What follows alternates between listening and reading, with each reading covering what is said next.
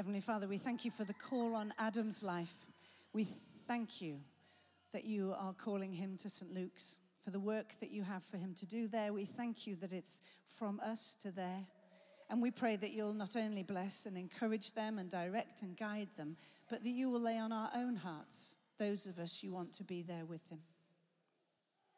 May you grow this work in the own, only in the way that you can do.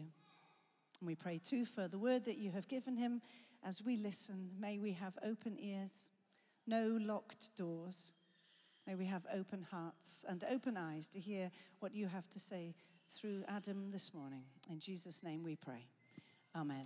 Amen. Thank you, Joanna. Thank you, James. Um, well, I, I wasn't here last week. I was at St. Luke's um, with, with the church family there, which was a real joy.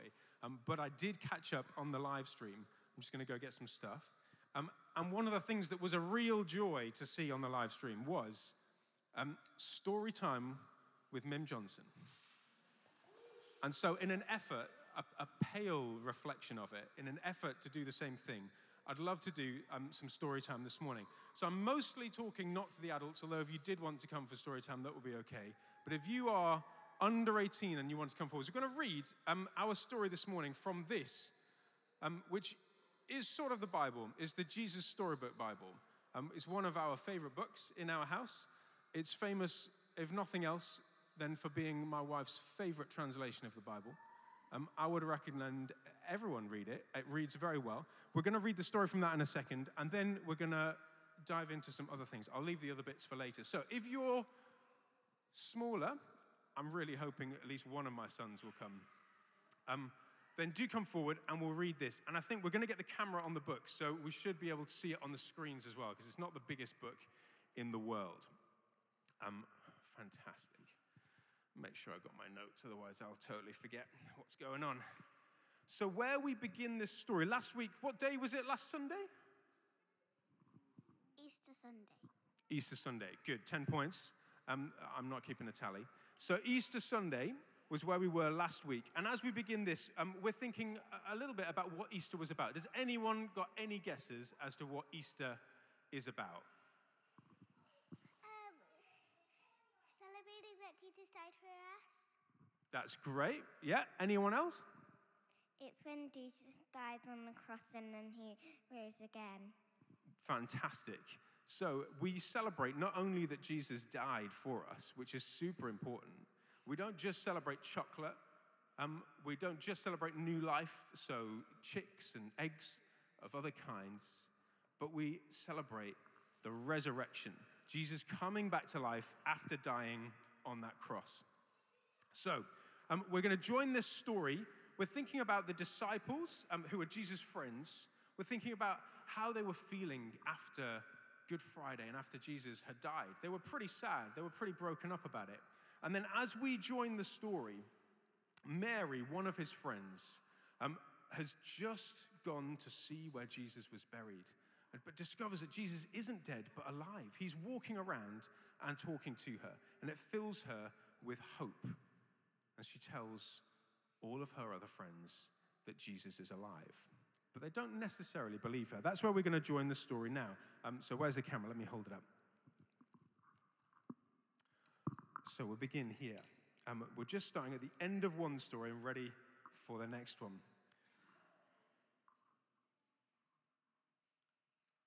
It seemed to Mary, I'll read it here and then I can actually see it. It seemed to Mary as she ran, almost as if the whole world had been made anew, almost as if the whole world was singing for joy. The trees, tiny sounds in the grass, the birds, her heart?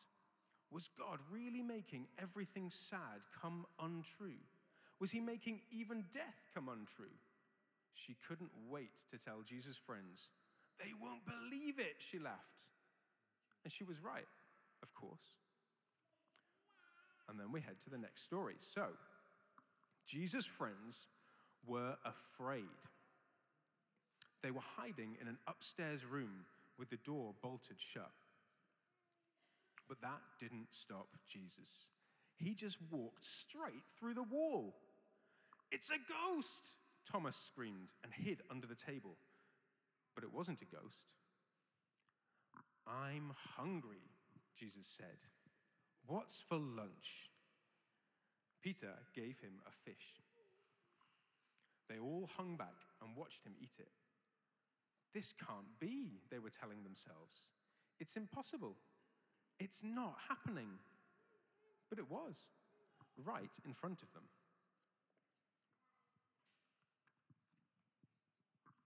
Delicious. Jesus wiped his mouth with the back of his hand and grinned. Can a ghost do that? He winked. And they all laughed. I'm really here, Jesus said. And he really was.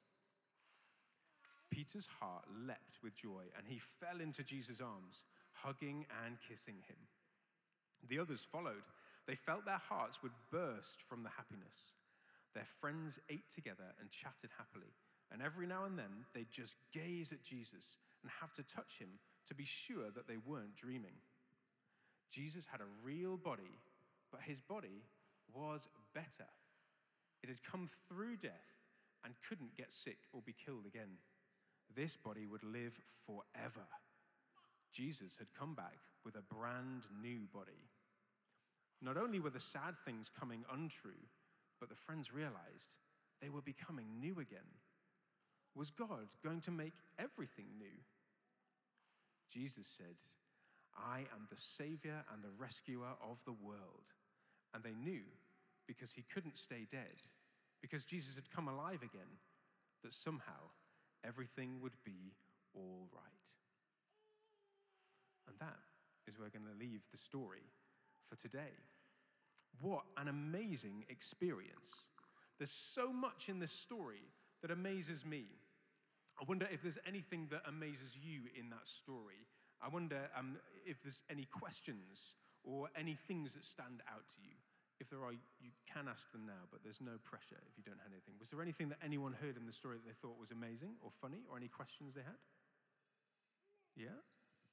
Um, it was amazing that um, they were. I forgot. That's okay. Don't worry about it. One of the things that sticks out for me about this story is that it's true. So even though it sounds a bit bonkers, we know that it's true. I've been to a few funerals. Does anyone know what a funeral is? Yeah? Can you tell us? It's like a service to remember someone who's died. Exactly right. It's a kind of church service um, that we do to say goodbye to people after they die and to celebrate their life. I've been to a few of these, but I've never been to one where the person that we're celebrating comes alive again. It would be absolutely bonkers. I would not believe it. But that is kind of what's happening here. In our story, does anyone remember what Jesus did with the disciples when he comes into that room? It involved a fish. They.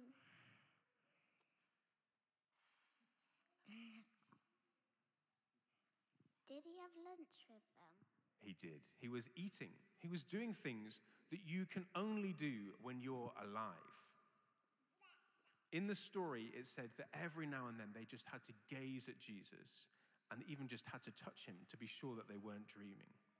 And I wonder if I were to blindfold you, or maybe people here, if you're very trustworthy, if you close your eyes, and you can do the same if you are grown up sitting in the seats as well, I wonder how you would know that I was here, that I'm still here. Is it because you can hear me? What if that's just the speakers playing my voice? Can you reach out and touch my hand? Yeah. So when you can touch my hand and you can hear me, you, you know that I'm there. Now we're going to try and play a mm, loosely related game. Hello. Um, and we had great success with this game last year, which is why we're going to do it again. I'm going to need a round of applause as I bring thing, things in, and I'm going to need um, lots of enthusiasm, and I will need some volunteers of both adult and child representation. So, ready for the round of applause? We're going to play What's in the Bag? I can tell everyone is slightly enthusiastic about that. Okay, so the first thing that, to say about what's in the bag is that it's very simple. I have a bag, and you have to put your hand in and work out what's in the bag just with your hand. We might develop the theme in a little bit. Um, so I need a first volunteer. And without a doubt, the first hand up was Alice. So the first one is in here. Alice, can you pop your hand in? No peeking. And just feeling around. If you need to put both hands in, you can. You tell us what you think that is. It's, I don't think it's a dragon, James. A, cup. a cup. Okay, pull it out. Is it a, it's a cup. A round of applause. Well done, Alice. Okay, now let me prepare the next one. Um, could we get another volunteer? I'm going to rely on someone at the front here to tell me which volunteer was first.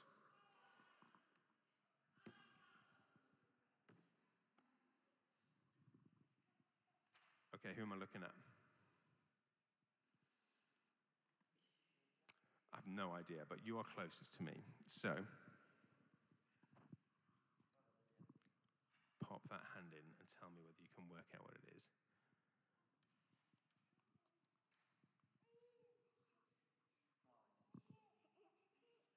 A spoon. It's not a spoon. Oh, I know everyone's interest is piqued now. Hammer. Uh, Hammer. Okay, let's take it out, see whether you're right. It is a hammer. Excellent. Thank you very much. All the safest things this morning. Okay, we're going to go for a couple more. Now, this next one.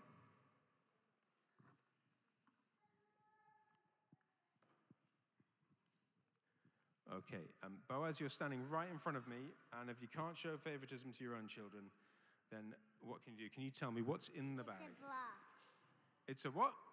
A, you did say a brush, and then you pulled it straight out. It's a brush. Well done, Boaz. Good job. Um, okay, so this next one, I need someone who won't be putting their hands in the bag, but will be using their ears. Okay. Gonna go with the Blue Blaze. Okay, so stay where you are. Can you close your eyes?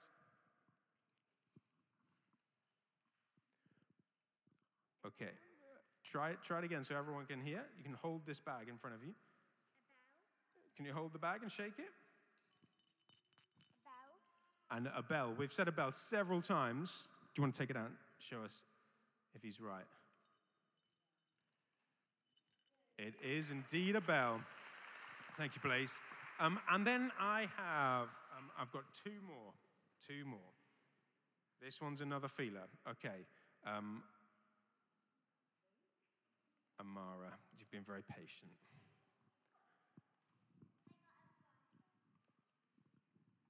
Okay, what do you think it might be? A book. A book? It is, but before you take it out, what's the book about? Can you tell me? I'll give it a really good feel, just see if you can work it out there. Is that is in a church? That is an excellent guess. Uh, Let's take it out and see. It's not about Jesus, it's about trees. But it is a book, so we're mostly right. Thank you very much, Mara. And now the last one. That was a valiant effort. Okay, this one will involve feeling, but you might also have to smell it. Ugh. It's a good. It's a good smell. It's a good smell. Okay, let's go. It's not a sock. You wouldn't want to do that. Okay, so we might be able to get multiple people involved in this. Let me put my microphone down.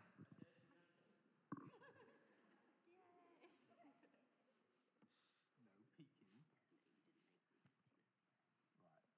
So it's in a box. And I would like you to pop your hand. This is going to get so messy. Your hand in and just into that box and just tell me what it feels like? Um, it feels like dirt or sand. does feel a bit like dirt or sand. Now, see if you can close your eyes and see if you can smell it. See if that might give you a clue as to what it might be. Is it cocoa powder? Is it cocoa powder? It certainly looks like cocoa powder. Just to the side there so we don't get it all over your clothes. It is cocoa powder, right. It's coffee powder. It wasn't coffee powder. That was an excellent guess. I have failed entirely to get anything to clear this up. I wonder if someone can, yeah, if you follow Joanna, then we can. Excellent. So, the best laid plans. Um, it was cocoa powder. I was possibly thinking about getting people to taste it, but if you've ever tasted cocoa powder before, you'll know that it is absolutely rank. So that's not a great idea. Um, I did actually mix a little bit of sugar in, but it didn't help. Um, cocoa powder is very brown, but it does feel a little bit like dirt or sand. It's super hard to tell what it is just from feeling. But you have, have you tasted chocolate? There you go. So it tastes a bit like chocolate, but without any of the nice sweetness. So we needed to smell it. And as soon as we smelt it, it was immediately obvious what it was. There are lots of different ways that we can experience things. We could hear the bell, um, we could feel the other things, we could tell that it was a book, but we couldn't tell what was in the book until we got it out and looked at it. Because we need to use all of ourselves to have a full experience of something. Um, now, let me get my notes before I go completely off piste.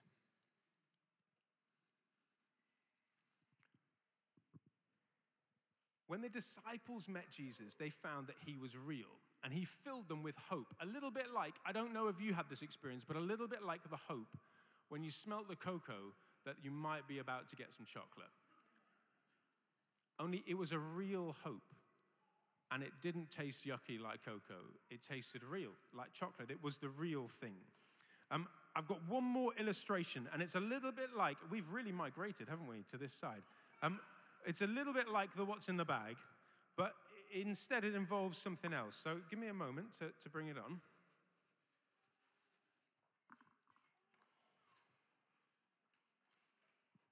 That's right, it's plugged in.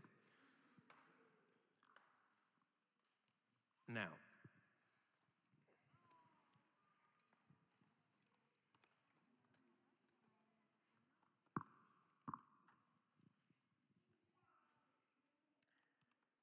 what's this? A hairdryer. If I'd put this in the bag and let you feel it, not only would you have turned it on and it would have been a disaster, but do you think you would have worked out what it was from touching the outside of it? But what is a hairdryer for? Just shout it out. Drying hair. Drying hair. So, what does it do then?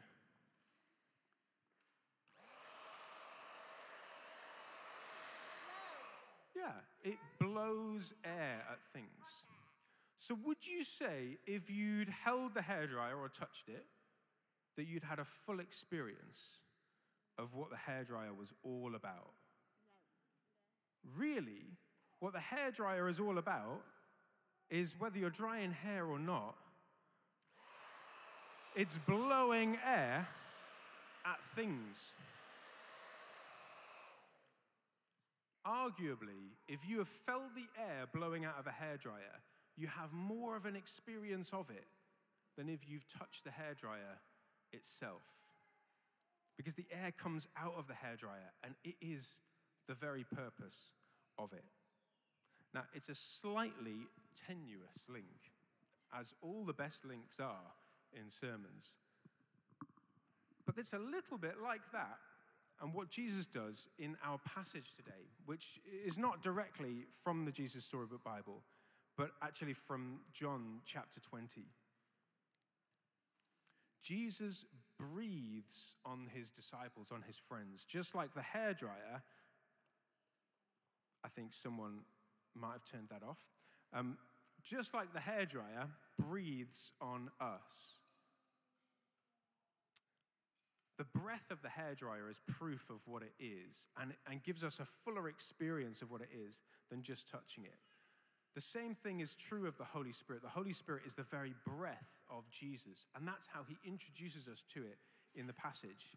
Um, in John 20, verse 22, he breathes out and says, Receive the Holy Spirit, the full presence of God felt by us, just as the presence of the hairdryer was felt by the air blown out from it. So, the promise of the Holy Spirit, which Jesus gives when he meets his disciples, is God's presence all around us. It's Jesus in us. It's the breath, the life of God living in our hearts and enacting a restoration, a resurrection power, making us new, making the sad things come untrue. In another part of the Bible, in uh, Colossians, it's described as Jesus in us, the hope of glory. It's a hope of what's to come, of, of the sad things coming untrue. Now, one of the exciting things that we have hope for the future in Jesus is who we will be when he comes back. We will be a bit like Jesus. Now, the door was locked, but Jesus managed to come through anyway. Um, in, in any other story, we would think of Jesus as a hero, but a hero that can walk through walls and appear in places at will is kind of a superhero. That's how we describe it in the rest of our stories. Now, for a few minutes now, I'm going to um, read the passage and talk a little bit more. Everyone's welcome to listen, but it might be more grown up friendly. So, kids, if you're happy doing what you're doing, you carry on. But if you'd like something to do, um, I can't claim any credit for the drawings on this paper. Um, my wonderful wife did those. I have very little drawing ability. But if you'd like to color in some of these, or perhaps draw what you might look like if you had, can you roll that out for me? If you had a resurrection body, if you were made new again, just like Jesus, then there are loads of pens and pencils over here. Feel free to color in or to draw your own people, and you can color in the words and see how we might be transformed by hope. Oh, I've really made a mess, haven't I? Well, grown ups, I'm going to read um, the Bible passage, and I have literally five minutes to talk to you um, where I pull out a few things. But most of the truth this morning is the truth that we've heard already. So I'm going to read from John chapter 20, it's starting at verse 19. On the evening of that first day of the week, when the disciples were together, with the doors locked for fear of the Jewish leaders, Jesus came and stood among them. Peace be with you, he said. And after he said this, he showed them his hands and his side. The disciples were overjoyed when they saw the Lord. Again, Jesus said, Peace be with you. As the Father has sent me, I am sending you. And with that, he breathed on them and said, Receive the Holy Spirit. If you forgive anyone's sins, their sins are forgiven. If you do not forgive them, they are not forgiven. Now, Thomas, also known as Didymus, which means twin, one of the twelve, was not with the disciples when Jesus came. So the other disciples told him, We have seen the Lord. But he said to them, Unless I see the nail marks in his hands, and put my finger where the nails were, and put my hand into his side, I will not believe. A week later, his disciples were in the house again, and Thomas this time was with them. Though the doors were locked, Jesus came and stood among them and said, Peace be with you. Then he said to Thomas, Put your finger here. See my hands. Reach out your hand and put it into my side. Stop doubting and believe. Thomas said to him, My Lord and my God. Then Jesus told him, Because you have seen me, you have believed. Blessed are those who have not seen and yet have believed. Jesus performed many other signs in, in the presence of his disciples, which are not recorded in this book. But these are written that you may believe that Jesus is the Messiah, the Son of God, and that by believing you may have life in his name. This is the word of the Lord. Thanks be to God. Well, so I've shared the main points already, um, but I didn't enunciate them at the start. I got all caught up in the game. But really, the points are that our hope starts with the fact that Jesus lives, what we remember on Easter Day. He lives and he breathes. He breathes on earth, on us, and in us. And with our every breath, we should share our hope with the world that hope that Jesus is alive. As we look through this passage in this narrative, I invite you to go on the journey of hope that Thomas went on. He's presumably heard from all the other disciples when they heard that Jesus is alive, but he doesn't believe it. Um, so the whole thing where they first meet in the room happens on Easter Day evening. But then we wait an entire week, which is why we're talking about this passage today, before Thomas actually gets to experience, actually gets to meet Jesus in the flesh. He's presumably heard what all the disciples have, but he has a hope that's more like the hope we talk about today, a sort of a vague wish, a that would be nice hope, not an assurance. And then a week later, um, having said some pretty specific stuff that he would require in order to believe this fantastic story, Jesus appears and he displays his Jesusness to Thomas in multiple ways. And one of the ways is that he addresses every single thing that Thomas asks for without him having been there in the first place. Jesus wasn't there in the room when Thomas said, Oh, no, I'll need to see this and this and this and this. And yet Jesus arrives and reads off the list as though he could hear him, as though somehow he can hear us all.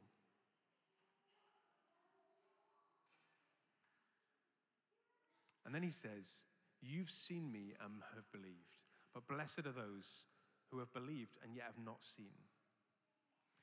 I want to stick up for Thomas for a moment. We love to hate Thomas as the doubter and presume that we are not the doubter. But is he any better than any of the other disciples in the room? They all got to see Jesus and touch him. No wonder Thomas doubted. He was the only one. I mean, I don't know if banter was strong in the disciples, um, but it would be a great prank, wouldn't it? Get everyone in on it. Is he any worse than the rest? His hope, though, is made solid and reliable, sure and strong in the presence of Jesus. It's by having Jesus actually there. His presence seals the deal. And for so many people, that seems to be the missing element of faith. They hear about it, it sounds lovely, but the sticking point is that Jesus isn't here. I can't touch him, so I can't believe. But, wild though it is to explain, Jesus is present, just like the wind coming out of the hairdryer was present. Jesus shows us how symbolically, by breathing out, the Holy Spirit comes from him. The very breath, the very life within him is the Holy Spirit, the fullness of God available to us. Jesus can be with us. The Bible can be confusing at times. It's a heads up there. Um, this episode is sometimes hard to reconcile with the fact that later, if you know your Bibles, you'll know that in Act 2, the Holy Spirit arrives. So, how can the Holy Spirit have come um, twice, and why doesn't anything spectacular happen the first time? And there are a number of theories ranging from um, simply this is a graphic, sort of symbolic re promising of the Holy Spirit that Jesus does, all the way through um, to it being one step in the gradual release of the Holy Spirit, a first step on the journey, a moment when the Spirit seals the salvation for the disciples, but there's yet more Spirit action to come. It's an interesting debate, but it's relatively unimportant to the point here.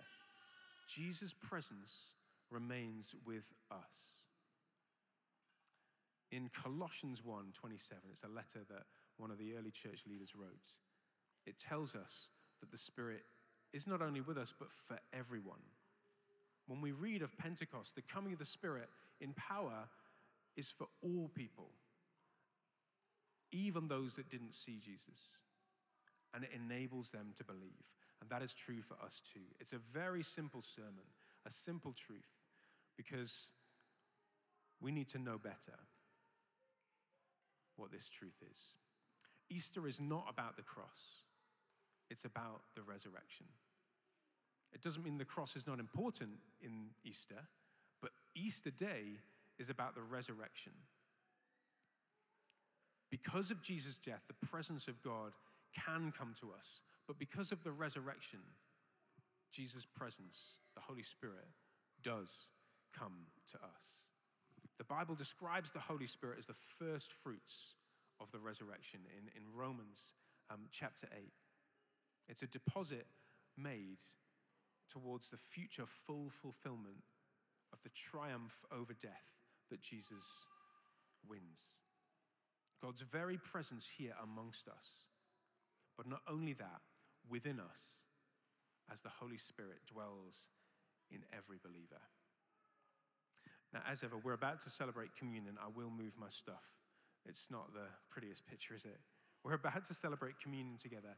And in that, we see the death of Jesus' body. We see his body and his blood.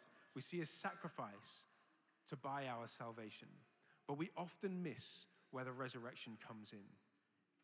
It comes in in our participation. We embody the resurrection power of Easter. After we take the body and the blood, we have it present in our bodies, just as we have the presence of Jesus by the Holy Spirit within us. And then at the end of the service, we don't always say the same liturgy here, but at the end of the service, when we leave, it's the going out in the power of the Holy Spirit to live and work to God's praise and glory that shows us the resurrection power of Easter. Communion is a symbol that only works when we participate in it. And it's the going out that really describes the resurrection power. So, our hope starts with the fact that Jesus is alive. He lives and he breathes. And he breathes on us and in us. That's his Holy Spirit. And with our every breath, we should share our hope with the world. Um, I always hate it when someone asks me to do something and it's clearly a time filler, and then I never give them any appreciation at the end. Um, so we're going to have a look at some of what the kids have drawn and coloured in before we finish, and I hand over um, to Joanna. So, kids, can we lift this up? I'm not getting much response. Um, they are very busy. I tell you what, I was just going to wonder if we could see it. I think, I think this is not yet finished. So let me suggest instead that after the service, you come over and you have a look at how we're, we're transformed by hope and some of the ways that our kids would like to live in the resurrection power of Jesus. Joanna.